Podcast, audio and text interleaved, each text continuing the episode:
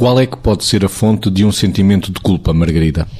Eu creio que as fontes dos sentimentos de culpa podem ser vários. Há uma, há uma área eh, muito frequente em que os sentimentos de culpa aparecem, que é quando, por exemplo, se nós quiséssemos agora aqui particularizar, por exemplo, nas, nas adições e nas dependências, quando as pessoas começam a quebrar a sua barreira de negação e a perceber que efetivamente têm uma doença, mas que é uma doença do comportamento, antes de fazerem caminhos de recuperação propriamente, em que conseguiram eh, sair do espaço de culpa e responsabilizar-se por aquilo que pode ser o seu caminho de recuperação,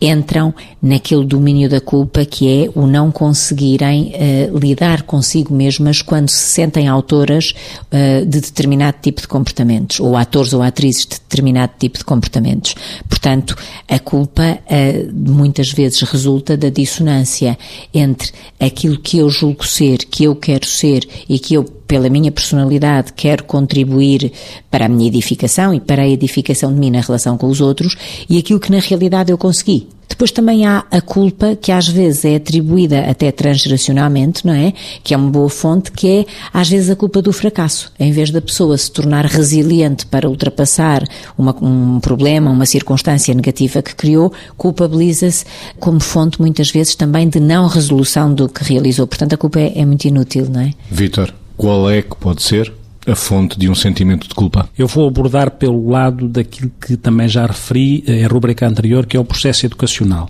É evidente que é difícil uh, educar-se, se não quase impossível, educar-se sem passar alguns sentimentos de culpa. Agora,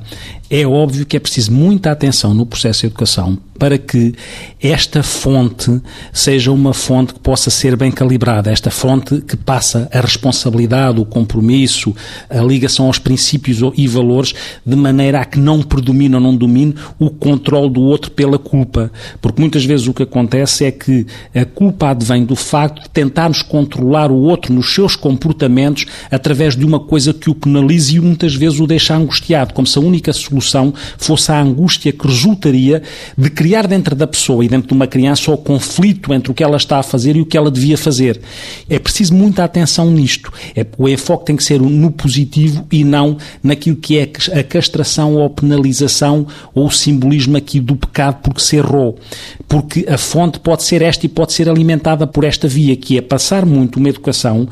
onde no fundo o preconceito domine, porque na base de qualquer culpa pode estar o preconceito, porque há uma programação, há um mapa mental, e é verdade que nós precisamos de referências e de mapas mentais, mas temos de ter muita atenção para que os mapas não tenham este efeito castrador uh, pelo sentido negativo, pelo sentido ameaçador, pelo sentido penalizador, porque senão a culpa tem sempre subjacente um preconceito e a criança que está a crescer não consegue desmontar o preconceito, fica escrava de uma aflição que resulta de estar sempre a fazer mal, se for isso que for passado.